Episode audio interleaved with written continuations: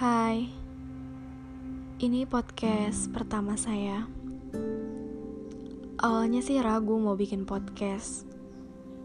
Isi kepala saya terngiang-ngiang tentang kekhawatiran, malu, dan rasa ragu. Tapi bukankah selalu ada pertama kali dalam banyak hal? Jadi ya, apa salahnya buat memulai? Di episode pertama ini, saya memilih untuk cerita tentang catatan akhir sekolah.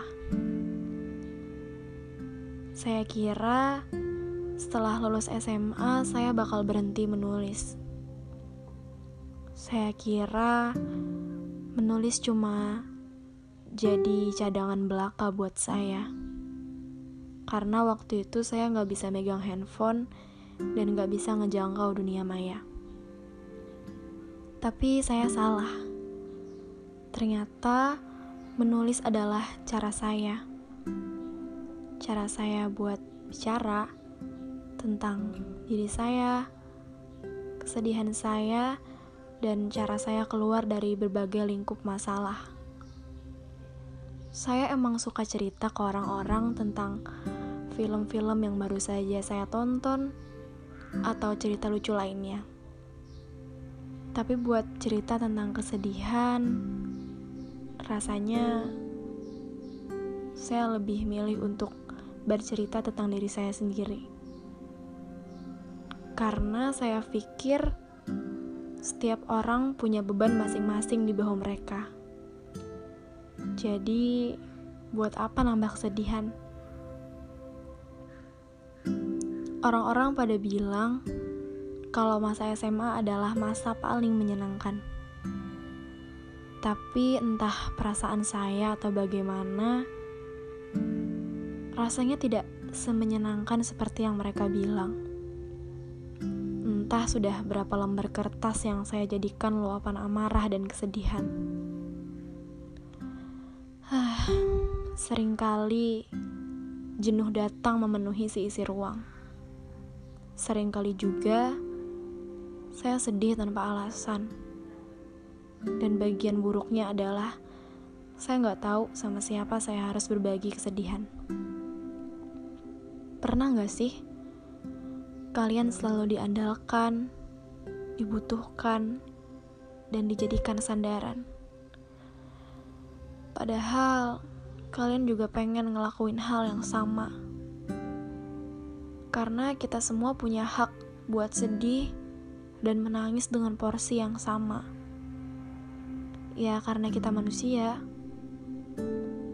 Belum lagi ketika ada seorang temen yang udah lumayan lama gak bertegur sapa, tiba-tiba datang dan bilang kayak, kok akhir-akhir ini kamu gitu sih? Kok kamu berubah? Kok agak aneh ya?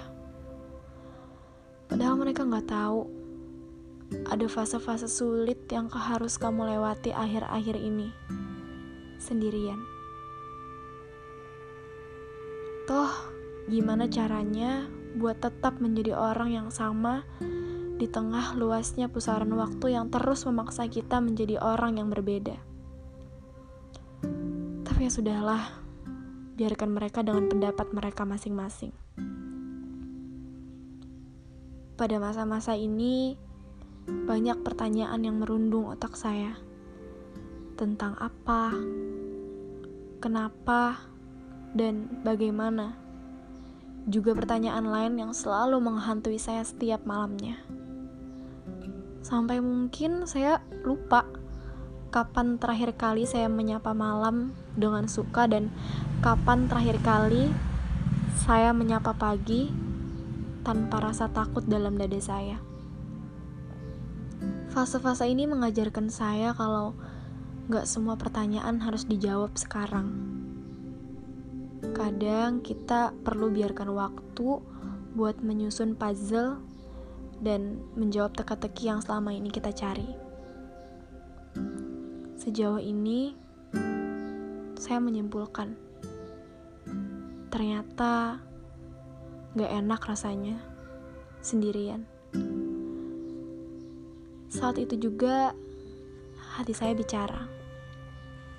Gak apa-apa kalau saya dibutuhkan. Gak apa-apa kalau saya dijadikan sandaran. Dan gak apa-apa saya diandalkan kalau kamu butuh teman buat berbagi kesedihan. Karena saya gak mau kamu merasa sendirian. Sampai juga pada ujung cerita. Catatan akhir ini saya tulis pada hari Kamis 9 April 2020. Tepat empat hari sebelum saya berpisah dengan teman-teman dan melambaikan tangan pada masa SMA saya. Hari-hari terakhir terasa berat. Entah hanya saya atau semua juga rasa. Terlalu banyak lika-liku rumit yang buat dijalani rasanya terlalu sulit. Tapi nggak apa-apa, ini cobaan buat kita semua.